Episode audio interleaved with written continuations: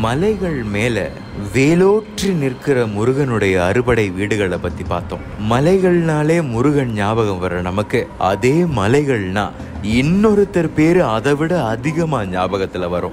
மலைகளின் இளவரசன் குமரன்னா மலைகளின் தளபதி முருகன்னா அந்த மலைகளின் அரசன் அந்த மலைகளின் வேந்தன் ஈசன் இல்லையா?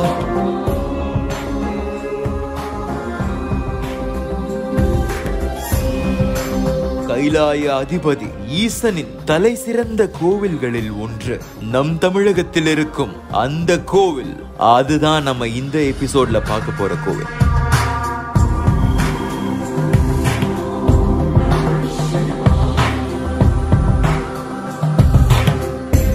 Welcome to Temple Trails with me, Vicky.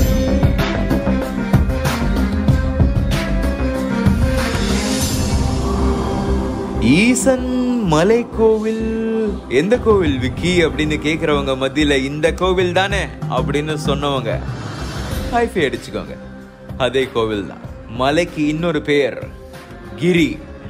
அதை வலம் வந்து கும்பிடுற இடம் கிரிவலம் போகிற இடம். கரெக்டாக கண்டுபிடிச்சிட்டிங்களே. திருவண்ணாமலை.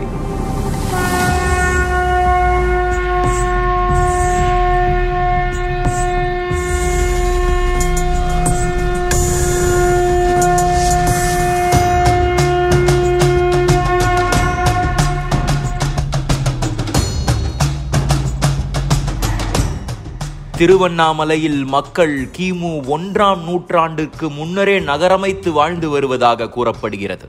இது மதுரை நகரினை விட பழமையானது என்று சிலரால் கூறப்படுகிறது. திருவண்ணாமலை நகரம் தென்னிந்தியாவின் மிகவும் பழமையான நகரங்களில் ஒன்றாகும். திருவண்ணாமலை நகரம் பற்றிய குறிப்பு சங்க இலக்கிய பாடல்களில் பல இடங்களில் வருகின்றது. சுமார் இரண்டாயிரத்தி ஐநூறு ஆண்டுகளுக்கு முன் தொண்டைமான் இளந்திரையன் திருவண்ணாமலை நகரத்தை ஆண்டதை பரிபாடல் மூலம் அறியப்படுகிறது. கிமு இரண்டாம் நூற்றாண்டிலேயே பதஞ்சலி முனிவரால் திருவண்ணாமலை குறிப்பிடப்பெறுகிறது. கிமு இரண்டாம் நூற்றாண்டு கால சங்க இலக்கியமான மணிமேகலை காப்பியத்திலும் இந்நகர் குறிப்பிடப்படுகிறது.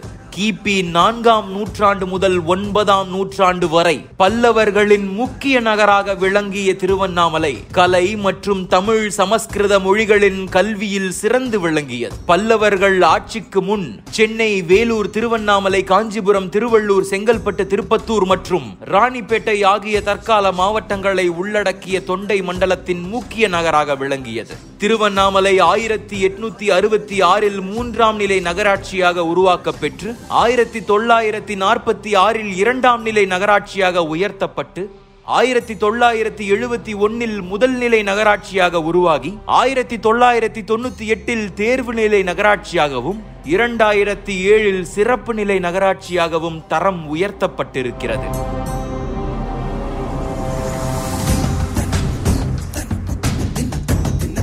திருவண்ணாமலையில் அண்ணாமலையார் கோவில் அமைந்துள்ளது. இச்சிவாலயம் சிவபெருமானின் பஞ்சபூத தலங்களில் அக்னி தலமாகும் அக்னி நெருப்பு.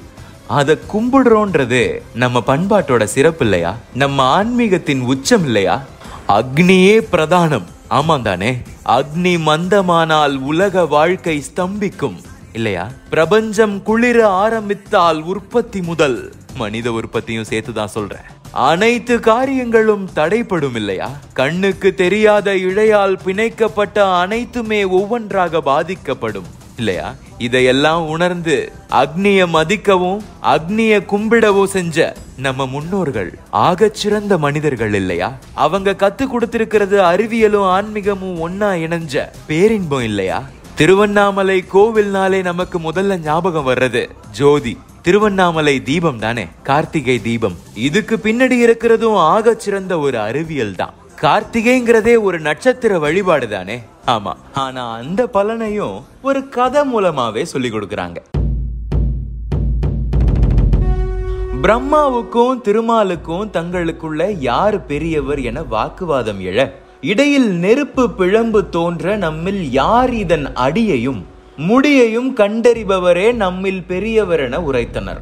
அதன் அடியை காண திருமால் வராக வடிவமெடுத்து நிலத்தினை குடைந்து சென்று பல ஆண்டுகள் பயணம் செய்தும் அடியை காண இயலாமல் திருமால் திரும்ப அன்ன வடிவம் எடுத்து முடியை காணச் சென்ற பிரம்மர் வானிலிருந்து கீழே விழும் தாழம்பூவிடம் இது யாதென வினவ அதற்கு இது சிவபெருமான் எனவும் நான் சிவனாரின் தலையிலிருந்து பல ஆண்டுகளாக விழுந்து கொண்டிருக்கிறேன் என உரைத்த தாழம்பூவிடம் நீ திருமாலிடம் நான் இந்த நெருப்பு பிழம்பாக நின்ற சிவனின் முடியை கண்டுவிட்டேன். என்று கூறும்படி கேட்டார் பிரம்மர். தன்னால் அடியை கண்டறிந்து அளக்க முடியாததை ஒப்புக்கொண்ட திருமாலிடம் பிரம்மன் பகிரதனுக்காக ஆகாய கங்கையை குழந்தைக்கு ஒப்பானவன் என கூறி எள்ளி நகையாடியதால் ருத்திரமுற்ற சிவன் பத்ம கர்ப்பத்தில் பிரம்மன் திருமாலின் உந்தி கமலத்தில் தோன்றுவான் எனவும் பொய் சொன்னதுக்காக தாழம்பூ சிவபூஜையில் இனி பயன்படாதெனவும் உரைத்தார். தாழம்பூ தன்னிடம் மன்னிப்பு கேட்டதற்கிணங்க சிவன் நான் புவியில் எனது பக்தைக்காக குழந்தையாக அவதரித்த உத்தர கோசமங்கை எனும் திருத்தலத்தில் மட்டும் பயன்படுவாய் எனவும் அருளியதாகவும் திருமாலால் தன்னை அளக்க இயலாததால் திருமாலை சிறியவரென உரைப்பார்கள் எனவும் பிரம்மா கேட்ட மன்னிப்பினால் அவருக்கு வழிபாடு நிகழ வேண்டி சிவபெருமான் சிவலிங்கத்தின் அடிப்பாகத்தில் பிரம்மர் நடுப்பாகத்தில் திருமால் மேல் பாகத்தில் சிவனும் நின்று சிவலிங்கமாக தோன்றினார். தன்னை நோக்கி தவம தன்னை நோக்கி தவமியற்றிய பார்வதியை தன்னுடைய இடப்பாகத்தில் அமர்த்தி அர்த்தநாரீஸ்வரராய் நின்று பெருமைக்கு உரிய தளம் திருவண்ணாமலை. கருவறையின் பின்புறம் இந்த கோவிலில் ஐம்பொன் சிலையும் உள்ளது. திருவண்ணாமலையை நினைக்க முக்தி இந்த ஸ்தலத்தை நினைச்சாலே முக்தி. அப்படின்னு சொல்றாங்க. இந்த கதை மூலமாக பல விஷயங்கள் சொல்றாங்க. ஆண் பெண் சமம் சிவனும் சக்தியும் ஒண்ணுன்னு அர்த்தநாரியா நிக்கிற இடம். இன்னைக்கு இல்ல என்னைக்கும் ஆணும் பெண்ணும் சமம்னு சொல்லி தர்ற வேதம் இல்லையா? யார் அளந்தாலும் எவ்வளவு அளந்தாலும் அக்னியின் உச்சத்தையும் அடியையும் யாராலையும் அளக்க முடியாதுன்னு சொல்ற ஆகச்சிறந்த சிந்தனை இல்லையா? இந்த பூஜை அந்த பூஜை அப்படி பண்றாங்க இப்படி பண்றாங்கன்னு எவ்வளவு இந்த மாதிரியான விஷயங்களும் கதைகளும் கேட்டாலும் அதுக்குள்ள இருக்கிற ஆழமா கேட்டு அறிவியலை உணரலன்னா என்னால அந்த ஆன்மீகத்தை முழுமையா ஏத்துக்கவே முடியல.